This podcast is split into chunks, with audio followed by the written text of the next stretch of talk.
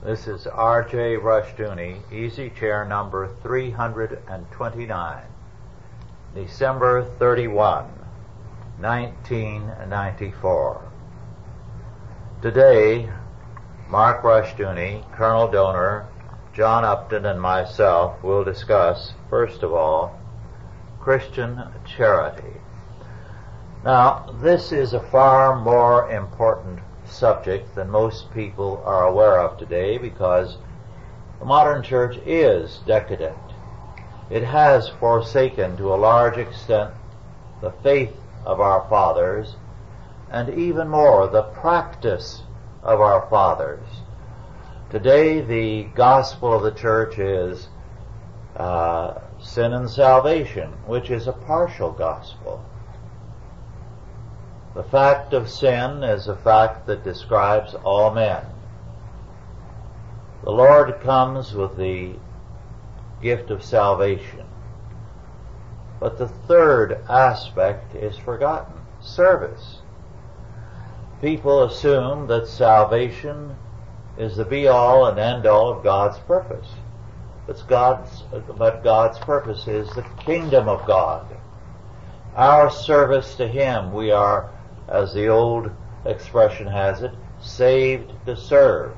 It's sin, salvation, service. These are the three focal points of what the Bible has to say. Well, in the early church, we read that in Acts 6, because there were too many people in need, there were too many for the apostles to feed, to take care of. And so deacons were appointed. Now, uh, the deacons were very much in line with the work of the Levites of the Old Testament, and their functions were very similar. They included evangelism, but they also meant the day by day care of the sick, the homeless, the poor, the needy, and so on. The early church very quickly extended this kind of ministry to the widows, uh, to elderly people who were homeless, to children, to Christian education, to a variety of things such as care of the sick, to ransoming the captives because as Rome began to weaken, piracy became very prevalent. So there was no area to which the early church did not minister. In fact, we know from the records of the persecutions that at times the main target of the Roman authorities was the deacon because the diaconate was making such a tremendous impression on the pagans, on the heathen, the Romans. It was demonstrating that these Christians indeed mean business by their faith. They care for one another. And not only that, when they can, they care for our own people, the Romans said. They love our people better than we do ourselves. Well, they also created, as 1 Corinthians 6 tells us, courts of justice to adjudicate cases. Under Calvin, a great revival of this kind of diaconate occurred. In fact, Calvin had two offerings at every service. One for the work of the church as far as the ministry and its missions, were concerned, and the other the work of the diaconate. Calvin, as I pointed out, June 1994 in my article, The Unknown John Calvin, held that the true church could be identified by two marks, the faithful preaching of the word and the care of the needs of the people. Every Sunday, Calvin had two offerings. The second offering, just before the benediction, was for the work of the deacons. And because he knew a lot of people would hesitate to give twice and would pretend they were uh, in deep prayer as the closing hymn was being sung, he'd have the deacons go outside with their baskets and stick it in front of the noses of these people to remind them they were to give. Calvin's work was imitated by a great man of the day, a Catholic bishop, St. Charles now, Borromeo. And you still have the societies of Charles Borromeo going on. But the Calvinists tended to forget what the early church and Calvin had done. This is why there will be no true Christian revival until we return to this kind of responsibility. Now, the church at times has done it. In the first half of the last century, the great Dr. Chalmers in Glasgow, the Church of Scotland, did a great deal to revive this type of ministry and took care of the poor in the poor area of Glasgow where he served. A particularly great figure in this respect was General William Booth, the founder of the Salvation Army. Now, this is of very great concern to us because this is very important to the life of Chalcedon. We believe in faith and works, theology and action, head and hands in unison working to serve God. And we have here today, of course, our man John, sent from God, Upton, who has organized and carried on a great deal of work for us, and we will announce some further areas of work in 1995. And we have Colonel Doner, who left politics because he realized there was no salvation through politics, and is engaged in Christian charitable action all over the world on a major scale.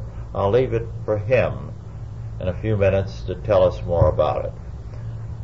Before we get to Colonel, Mark, would you like to make some comments? Well, I think it's important to distinguish between humanitarianism and Christian charity. Humanitarianism assumes that man, there's a good in man that we must recognize and that we must we help man because of something innate in man that deserves to be helped and that because we need to find the good in ourselves by by helping others to see the good in themselves and that humanitarianism leads naturally to statist welfare mentalities because if there's something noble in man or if there's something noble in ourselves that we have to find by giving to others, then naturally the state, because it's the highest agency of man on earth, has a role in aid to individuals. Christian charity, on the other hand, looks at what God gave to us and says we need to look at others with a gracious, giving concern to show them the love of God. And as God gave of Himself and God gave His Son to save us, we can show the love of God to others by our caring and giving spirit to others. And it's and of course it follows, for instance, when Christ washed the feet of disciples, he showed them that they have to be giving, they have to serve others, and they show the love of God and the giving that, that Christ gave to them by their giving and serving attitude towards others. There's no way I'm washing Doner's feet, though. Let's get that straight right now. But it's your attitude, John. You didn't even bring soap along. You know, it's, you're negative from the beginning. Um, what I want to say to Mark's comment is, Mark, that is a great insight, which I hadn't, uh, one of the many things I hadn't ever thought about before. But what you're saying gets right back to uh, uh, the, what's so popular with liberal uh, secular humanist circles today is um, the rights of man, or even our Constitution, the inalienable rights of man. Uh, you know, we have this uh, just because we're men. And it seems to me, what in listening to you, what I got is that um, therefore, charity becomes actually a right, and that's what the government now. Uh, in other words, we have to do these things for people, and if we don't do, if we don't meet somebody's every need, uh, then they become victims uh, because they have an inalienable right to these things, which of course the state must fulfill. So that's all kind of out of that humanitarian ethic if I if I'm hearing you right, rather than a Christian ethic that says really you don't have a right to anything. I mean, is that what you're saying? You don't have a right to anything, but out of God's love, we're going to provide something here. Is that right? And and Christian charity uh, assumes private property. That we, we owe this because we show them the love of God, and that we are giving them of ourselves, and we are giving of our own efforts and our own um, property and wealth to help others. Whereas humanitarian aid and its consequent state aid assumes that men have a right to what you have. So on that model, rather than John Upton going and giving of himself in Romania for six weeks, we and pouring out his life, which is a Christian model, we just rely on the State Department to throw some dollars of our tax dollars into the government over there. It, so it's the government foreign aid model versus go and do something yourself. Well, Bo- Boaz was a good example. Parker called him a forerunner of a type of Christ, and he was a I don't know if I'm pronouncing it right, but a Goel, who was a, a deliverer and a redeemer. A kinsman redeemer. And the, the whole concept there is is that you deliver people from their their need, but you don't live their life for them. And the statist welfare wants to control and coerce and keep keep them slaves by keeping them in need. And we believe in delivering the people out of need and then um, uh, re, you know redeeming them and or restoring them to a productive place in life, where whatever that productive place or capacity is. Well, that lack of Christian charity has in fact led to what you're saying, statism taking over responsibility for people's lives, which means it really leads to slavery.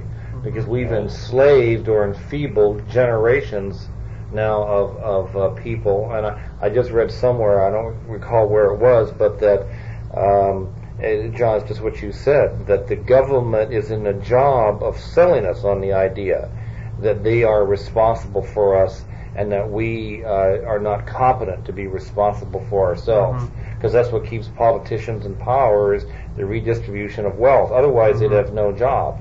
Well, the first time I even thought about charity is after I read your book, um, Samaritan Strategy, which is available from me for nine ninety five right. discount. And uh, I still get Russia's my, readers. I still get my commission for that, right? Well, it depends how this interview turns oh, out. Okay, but but what I was what struck me was that the um, we were just talking, evangelicals were just talking a lot, not doing much. How did you come to the point where you were uh, thinking in terms of serving others? Because that was a big shift from what you had done in the past. Right. Um, well, and let me talk about my uh, um, my my lack. First of all, let me talk about why I did not feel that I needed as a Christian to be to be very charitable um, in a Christian sense is that you know I was raised. Um, some people say I was never raised, but I was raised as, in a fundamentalist home where we were taught to take um, the in uh, the Bible very literally, of course. And I spent several decades in the fundamentalist movement, and yet I, I look back and say, isn't it interesting that we who were taught to take everything so literally had no teaching whatsoever on doing the good works. So God's great command, Christ's great command to love God, and then secondly to love your neighbor, we were never taught that. Uh, in, in Luke 10, where Christ is asked, what is the key to eternal life? and he talks about loving your neighbor, and then he illustrates what that means by the parable of the Good Samaritan of helping those in need. We were never taught that. You know, the book of James, faith without works is dead, and what kind of works might that be? Go into Matthew 25 and find that it's, you know, helping those in need. We never got taught any of that. And so there came a point in my, um, in my life, John, where I started asking, well, uh, you know, why? Why haven't we been taught? And actually, I just began reading my New Testament. I remember where I was up in Mendocino, and I'd taken some time out just to be with the Lord. And I was, as I was going through my New Testament, all the verses on love and service just started popping out at me, and it was like I had never read them before because of course they'd never been emphasized or they'd never been taught. And then I realized that as a Christian, I was a, a complete hypocrite because uh, for years I'd been going to church and I didn't care anything about other people. I didn't care anything about people, you know, that might be hurting in the very neighborhood the church was in. It was, I realized that myself and my other church members were there because what could we get out of it for me? Um, it was a for me experience. Not, I did not go there to learn how I could help others. And uh, since, and when I started studying it and looking into it, I realized that evangelicalism has has really turned Christianity, as I understand it, uh, upside down. Uh, our, our, because of pietism's influence, and I, I spent several decades as a good pietist is everything is inward, so it's building me up spiritually, uh, rather than uh, rather than following Christ's model, which Catholic Church has done a much better job of in recent years than than evangelicals have, which is a you know ought to put everybody uh, to shame. Um, so to answer your question, John, when I, I, just started reading the New Testament, and when it popped out at me, uh, I decided to uh, to reverse course uh, I wrote that book, The Samaritan Strategy, and if nothing else, that writing the book probably forced me to actually do something about it. As a matter of fact, uh, Bob Mumford, who some of our listeners will recognize his name, the national Bible teacher said, well, Colonel, you've written the Samaritan strategy. My question for you now is, are you going to live it? Mm-hmm. Um, and, um, but also I did it because I wanted to. I wanted, I wanted to help people. And even today, unfortunately, you know, when you head a ministry, you get, start getting buried in all the administrative responsibilities. And, uh, I find myself in that position too frequently and my innermost um, desire, and even this last week as I've been vacationing and I had time to think about it, is I said, you know, I just want to be on the front lines again. I just want to be working in the orphanage with the kids. Or I, every time I actually read a story of somebody who's actually physically touching somebody, like you did in Romania, John, uh, or um, and I just happened to be reading several other stories um, and uh, even reading um, Rush sent me a General Booth's uh, story, The Salvation Army, and it, it's like, hey, that's where we really need to be. That's where I really need to be. Is just you know one to one. What can I do for this person in need? I think when when we try to um, follow Christ, or if we have a heart for following Christ, we're going to feel uh, I don't know if that's the word I want to use, feel, but we're going to have that motivation that, that we should be doing something.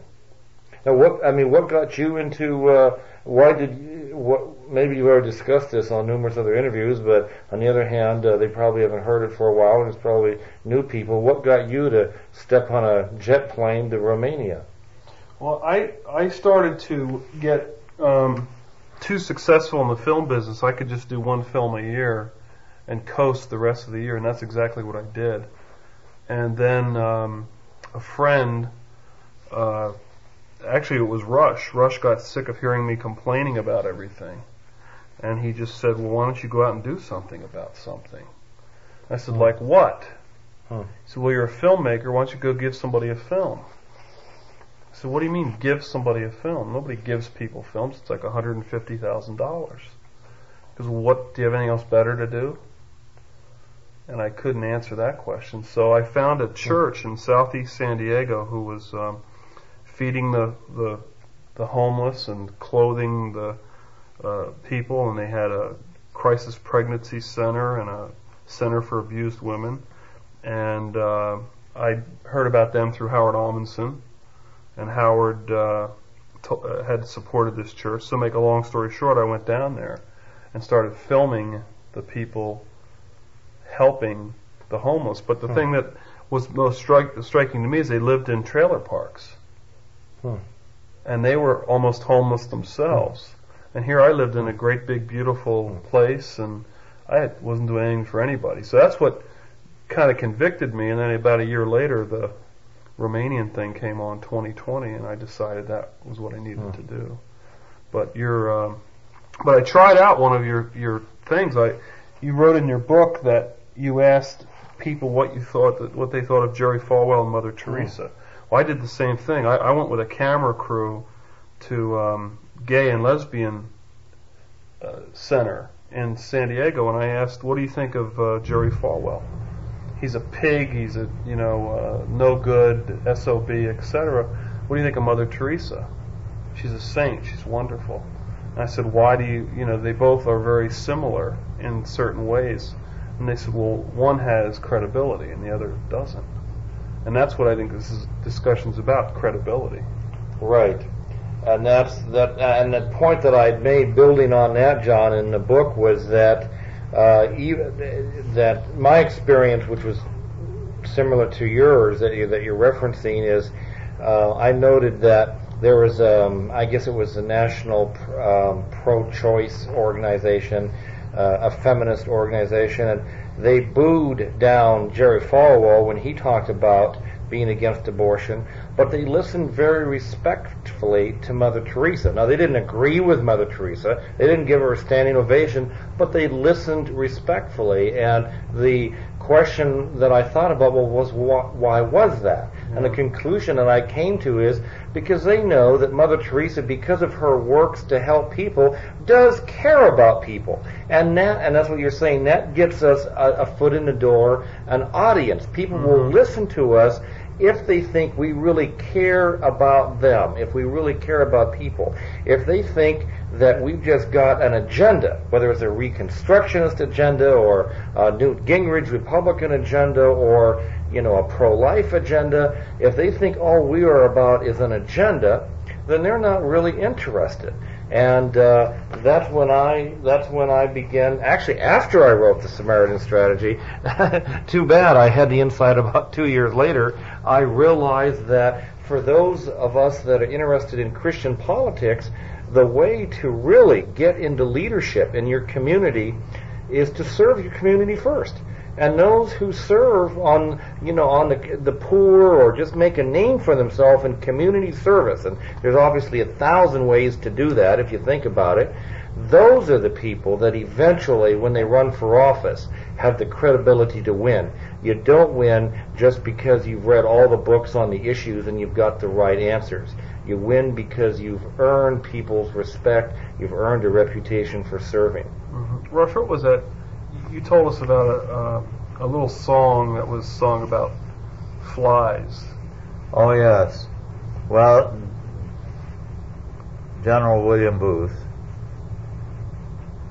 took his band, Salvation Army band, into the slums of London. And uh, at that time, the slums of London were something the Western world forgets it ever had. They were so bad. People who had no relationship to the law, who lived a life of crime, who lived outside of the law and outside of the church. And he began to work with them, and he was converting people and then retraining them because these were women who had never known anything but prostitution. They had been molested sorely. They didn't know what it was to be a virgin. Boys who was uh, small children had been brought up, and Oliver Twist is a true story, and it's uh, in reflecting the life of the times. to be pickpockets and thieves. And he realized, I've got to convert them. Then I have to retrain them to live in a law-abiding and godly society. And uh, he had songs that embarrassed the church of the day because they were so outlandish. But he'd take popular ideas and have his army band develop a tune for them. And one of the sayings of the day to indicate you're really quick and uh, on the job uh, was there's no flies on him. And so they had a Salvation Army song to attract the attention of the crowd.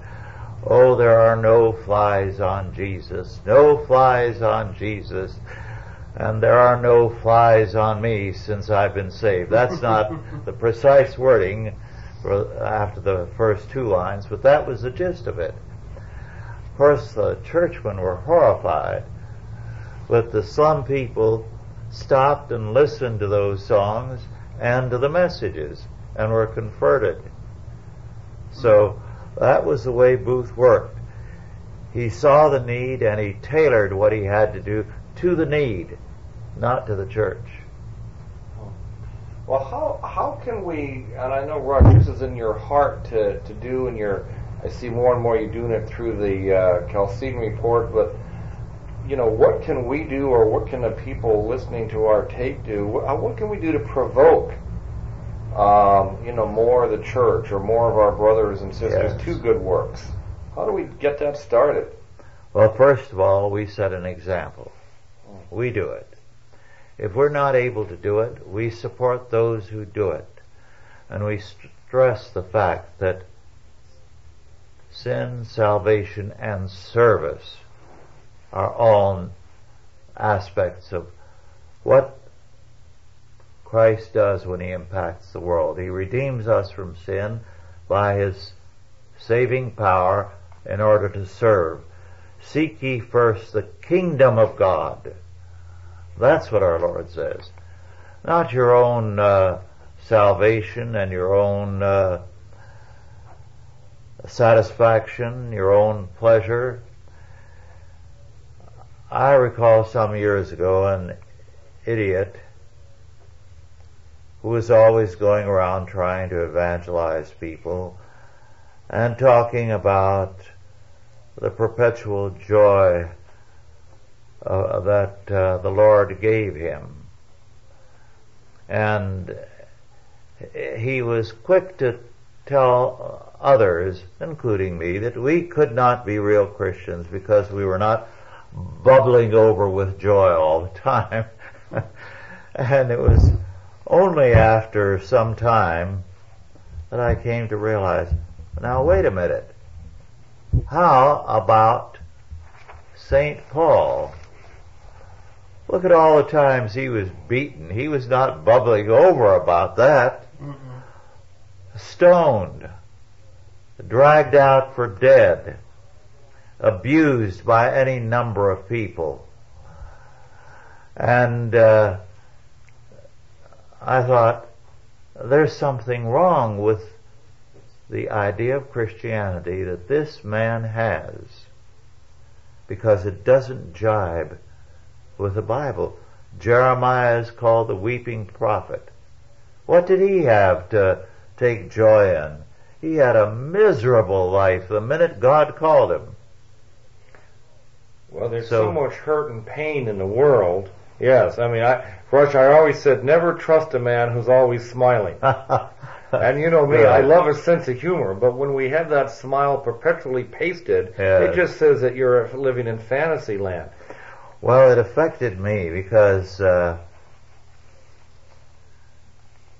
I was having my picture taken for graduation and then uh, at seminary and so on and so forth, and then a publicity shot because I wrote an article for a national periodical in the late 40s.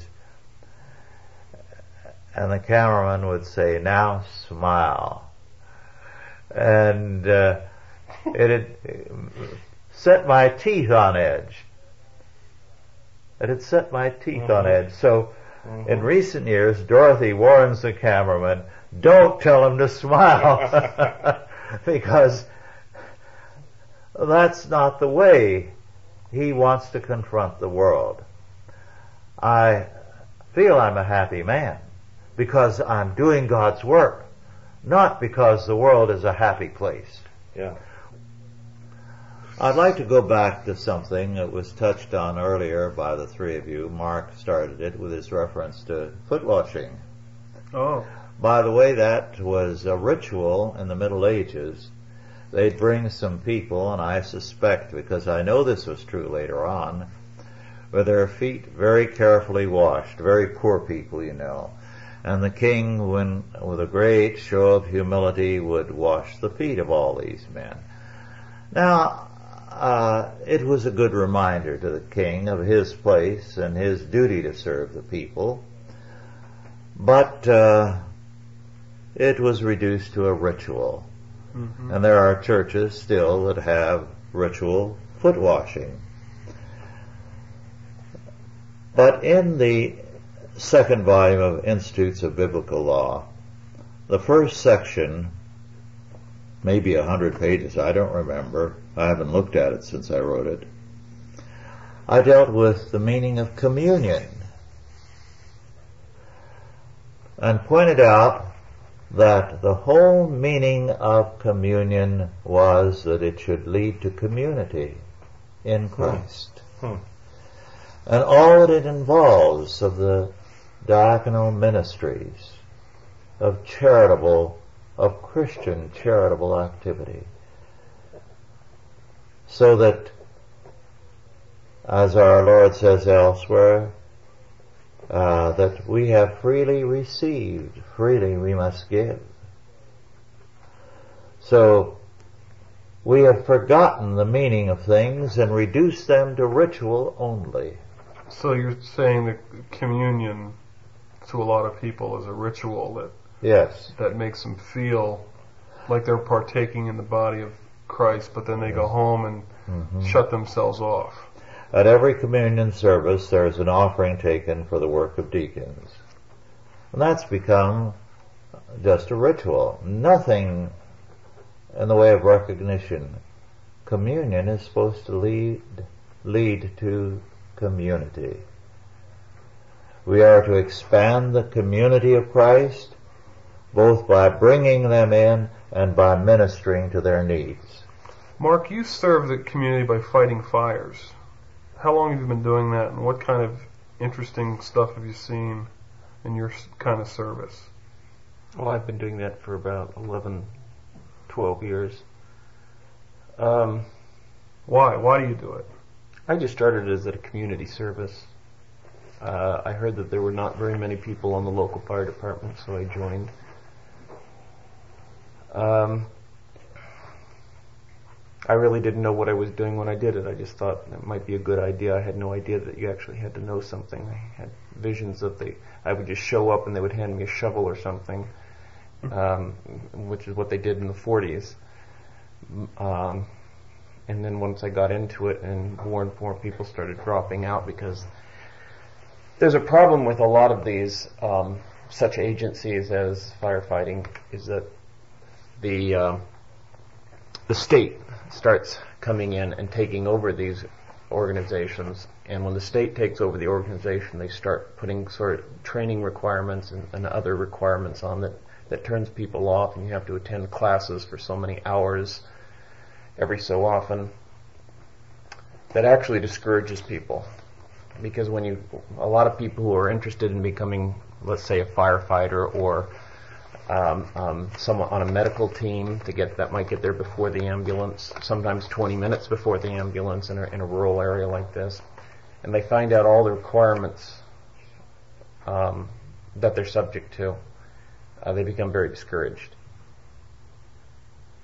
Um, it's a it's a good experience, and I've I've I enjoy it. Um, there are a lot of other areas where people can can work though too.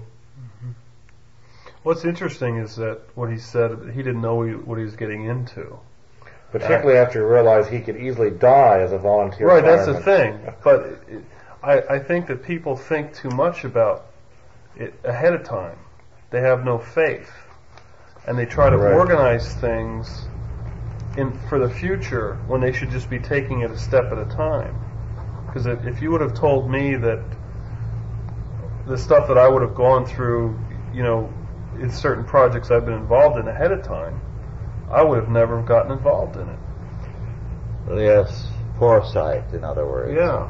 That reminds me of one of Mark's uh, experiences in firefighting, which also includes uh, a kind of paramedical work too. Some church group came to uh, have a picnic at uh, Natural Bridges, which is uh, just a short ways from here. It's in a deep canyon, and there are these natural bridges of stone. The water has carved a hole through them. And with a total lack of foresight, this woman of some 250 pounds went down the hill and then found she couldn't take more than two steps trying to get back up some distance.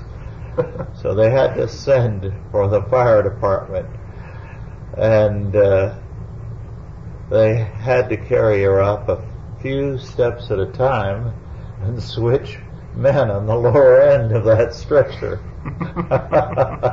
so Marcus served in ways quite varied. Well, that just shows you we shouldn't let the calorie challenged uh, beyond certain uh, physical perimeters. Uh, Now, We should that's an a law, unusual term and a good one. I thought you were going to say that she had walked across the arches, and there are now no longer any uh, natural arches uh, in that particular canyon. But um, and that didn't happen. Calorie challenge. hmm That's uh, now. Anytime I start putting on weight, I'm going to say I'm calorie challenged. hmm Or when we Thank make a you. foolish move now, we're simply wisdom challenged. Uh-huh. I'm reading this book on political correctness. That's where I've got. Actually, they've rewritten some Grimm's fairy tales to be politically correct. Obviously, it's very tongue in cheek, but uh, everybody is wisdom challenged, or if you weigh 500 pounds, you're calorie challenged, and so forth and You're so vertically on. challenged if you're short. oh, Yeah, exactly right. I have to get up to 500 pounds to be calorie. Yeah, challenged. you're all Is right, Rush, today. Yeah. Yeah. Well, I believe that the modern age, as anyone who's read my writings knows, is drawing to an end. Even some of our modernists are beginning to talk about a postmodern era, which means they're saying the same old things with a different label. Well,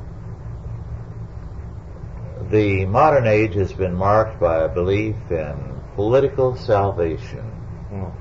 Salvation by a humanistic world state order ultimately. And that dream is dying, and that salvation is proving to be damnation. And we Christians have a very great opportunity. We will not avail ourselves of it unless we begin to apply the faith practically in day by day action. Why don't you describe for us, Colonel, some of the areas of activity that you yourself are involved in? Uh, like to do that, Rush. Um, let me just preface it by by um, saying that as as the modern world does collapse, the, the belief in uh, science and government as the answer to all things.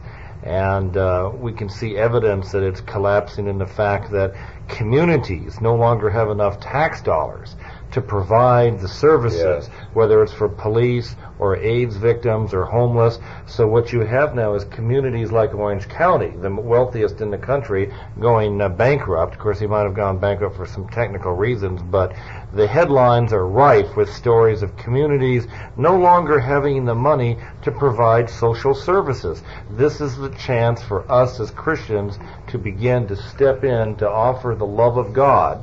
Um, uh, to the community. And uh, the, the the other thing I'd like to preface with is saying that for 20 years, um, I have heard uh, myself say and my colleagues in the Christian right that, um, oh, isn't it terrible the secular humanists are taking over and they're doing all of these things. And of course, they've never taken an inch of ground that we haven't ceded to them.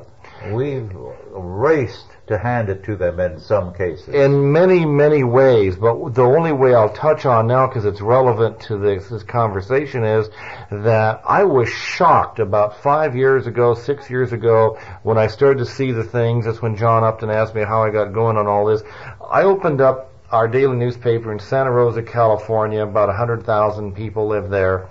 And it listed, the, um, the paper listed 99 service organizations that helped the poor. I mean, they helped the elderly, they helped the hungry, they helped uh, abused women, uh, they helped uh, uh children who couldn't read, uh, you know, all sorts of agencies to help people. And I looked at those 99 agencies.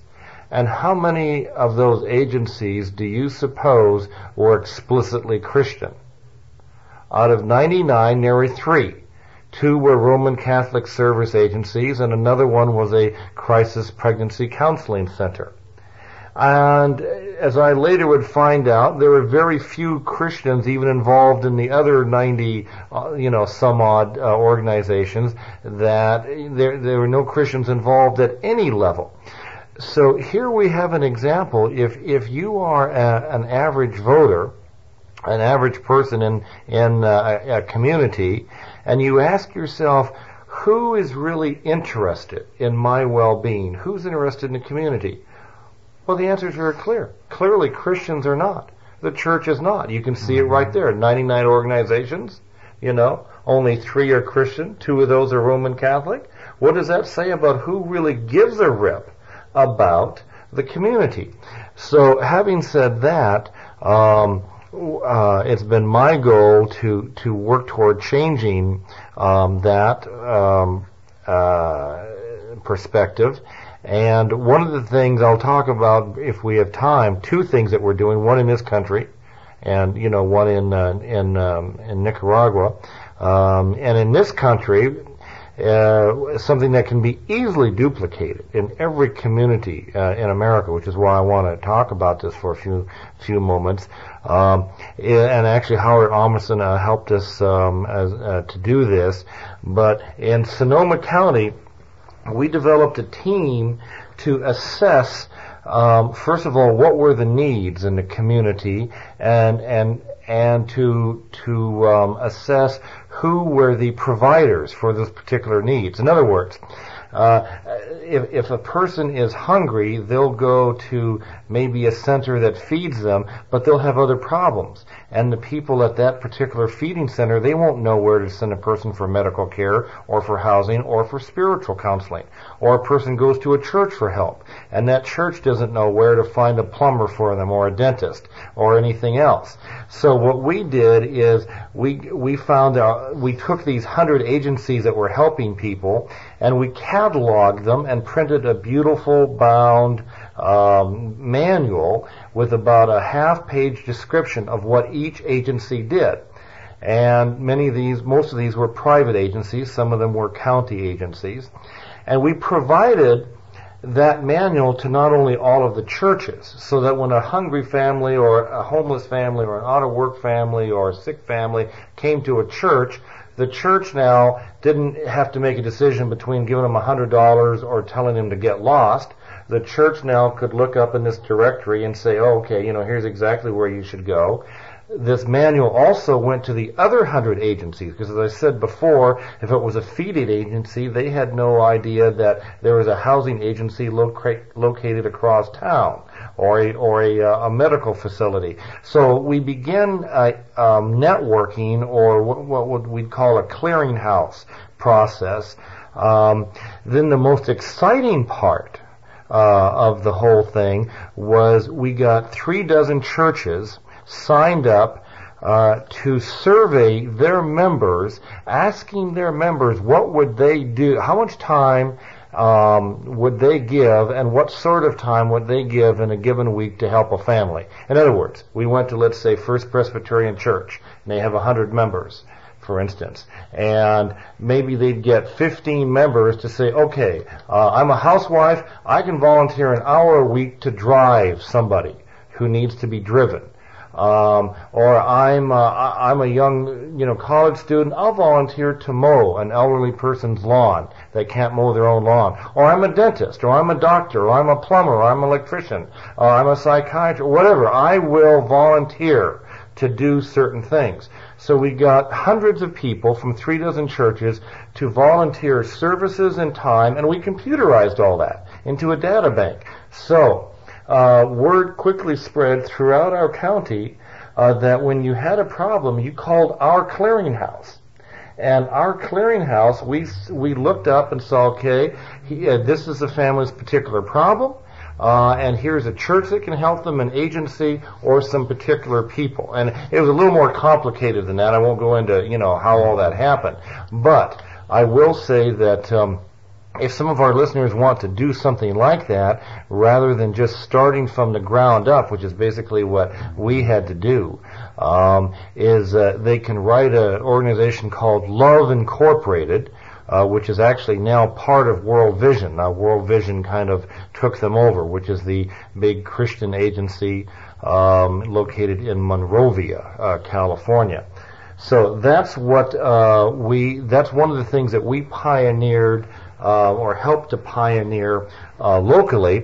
The other thing that we've done, which you've been very kind, uh, and Joseph McAuliffe to to um, report on uh, almost every year for the last several years. Um, in the Chalcedon report is our work in Nicaragua, which um, we chose Nicaragua as a small country where we could pilot this program, and and then because it's a pilot, it could be reproduced in other countries. It could even be reproduced very easily here in in America. Um, and what that is, that that program very briefly was people are poor they're not able to provide for their families. Why? Well, because they don't have a job or they don't, they can't create a job. And what we did is we set up a loan bank, which now has $100,000 in it. It took us five years to raise that money, $1,000 here and 5000 there and 500 here. Uh, many of your uh, readers, Rush, uh, uh, contributed to it after they read about it in the magazine. But uh, so what we do is we interview families to again this is in Nicaragua now. So in Nicaragua for five hundred dollars you can start a little restaurant or a fruit stand or a vegetable stand or a butcher shop. Uh, or uh, uh, you know you can sell ice. All you need is a, ref- a, freezer. They don't have those sorts of things down there. So uh, for $500, it's quite easy to start a business. We interview the family, uh, get some work history. We help them set up the business, uh, give them just, yeah, I mean, you know, some, some general business counsel. Um, we give them the loan, and then we work with them every week, discipling them, um, and discipling them in every way, uh, business-wise, um, and and of course discipling them spiritually, also teaching them about stewarding their their community and their country. And then after six months, they, they pay the loan back. Often they begin paying it back immediately, but we work out a payment program so that within about six months, the business is complete, up and running. They have paid the loan back so that we can now go to another family. And in the last, we've been doing this, I would say, on a real active level for about three years. We've started over um, 300 businesses, and we're now beginning to get to a level where we'll be starting about 150 to 200 businesses each year. Some of these businesses employ 10 or 20 people. Uh, our our rate of repayment, our our success rate is 97 percent. Uh, and the interesting thing is the entire country knows about what we're doing, and is, this has been a tremendous witness for Christ and for the church. The president of the country calls on us. The vice president of Nicaragua recommends families to us. He calls us up and says, I've got some families I think, you know, should get some loans. Um, uh, the Congress of Nicaragua, the entire Congress voted to give us uh, a special tax status. And, and the point is, is that this whole country said, hey, here's a group of gringos coming in that really wants to help our people, not by giving them some handouts, not some sort of a welfare system, uh, not by giving them money, but by helping them stand on their own two feet, giving them loans, giving them some business counsel, and and then getting and then taking that money back, holding them responsible for it. And I personally believe that if we did something like that in our inner cities mm-hmm. in America, it could be a real, uh, make a real difference. Mm-hmm. Something that we haven't discussed, but we should, is the impact that charity has on the giver. Um, I can see a big change in, in Colonel and myself. Bef- uh, before I'll venture to say, Colonel, you can correct me if you want, but we were a couple of powerful, predatory beasts. Something in me still likes that description. I like what that is that? yeah. but we would we would we would prey upon people. Uh, we would um, instead of praying for people, right, we prayed upon them. We, we were close, but we just had right, it twisted right. a bit. But charity has changed the both of us, and charity is something that can make make your life. Um, there's a good friend of mine who's a very um, well-established makeup artist, and she gets no joy from making up movie stars, but every other weekend she and some of her friends go to an old age home. Hmm. And they go to a woman uh, who hasn't been visited for a while, and they do her hair and her nails and everything, and and they feel like a million bucks. And so it's something that um, you you can do for for yourself. What did you say about Menninger? Menninger said that if you want to uh, heal, get healed from psychological troubles help somebody yes, else. help somebody else. Yeah, and I, I, think it's it's important to, to keep that in mind that, mm-hmm. that the giver and the recipient mm-hmm. create something. And then as far as community is concerned, if you have a personal effort, a relationship is formed between the giver and the recipient, mm-hmm. and that's the most important thing. That's what will enable that that enables people to serve others if there's a relationship. People, I'm sure that it's neat for, for you to know that some guy that started a, an ice business now uh, employs his son, and maybe his son went off and started another business, and they had children, and, and in a very direct way, you have made a difference in somebody's life, and uh, and that's addicting. Uh, you know, when the Menninger quote about what was it? If you want to, how, how's that quote? help quote? yourself, help somebody else. Yeah, I, I know. I've heard that in many different ways. If you want to get out of your own depression, just go help somebody else. And mm-hmm. I think we come become so self-absorbed. And you know, I read about all of these stories, or you talk to people, uh, even successful business people, or many people retired, and they're just old, and they're bitter, and they're cranky, and they're mad at everything, and and you and they have so much to give yet. So why don't you just go out and help somebody? Or these people that commit suicide with millions of dollars, you know, because they're so unhappy, or, or become drug addicts or alcoholics, another form of suicide. If only they could just go and help somebody. Um, you know, I think they would pull out of that. And someplace in the Bible, I remember running across it, and I made notes, but it was years ago on it. But there are verses that talk about this same the same thing that we're saying is that if you want to, you know, be filled, you know, have a, a you know with with joy, a good way to do it is is serving uh, other people. And of course, I think we've got to be honest. Sometimes it's nasty to serve other people. You know, they're they're not grateful. Uh, they're they're vicious. Uh, you know we we run into all sorts of people out there, but uh, by and large, um, I think the experience is certainly the, one of the most rewarding we could we could have. Mm-hmm. It's something I've noticed on, on fire departments that it's probably true of most charitable organizations. If you volunteer to, to help, you don't know anything about what you're supposed to do or how you're supposed to do it. If you volunteer to, to do some work for an organization, uh, they'll probably let you do as much work as you want to, and it won't take very long before you know as much as anybody, and they may let you just run with the whole thing.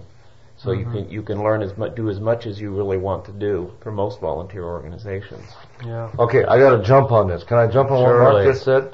Uh, because this th- th- this was my major insight after writing this after writing the Samaritan strategy is what Mark just said is basically he just said, hey, you can take over. Let me put it in political terms. You can take over or become the leader of a volunteer organization just by by volunteering time and being responsible. And what I want to say is that we have so many of our people that want to reconstruct the church and reconstruct America, and they want poli- and they want power to do it. They want authority to do it.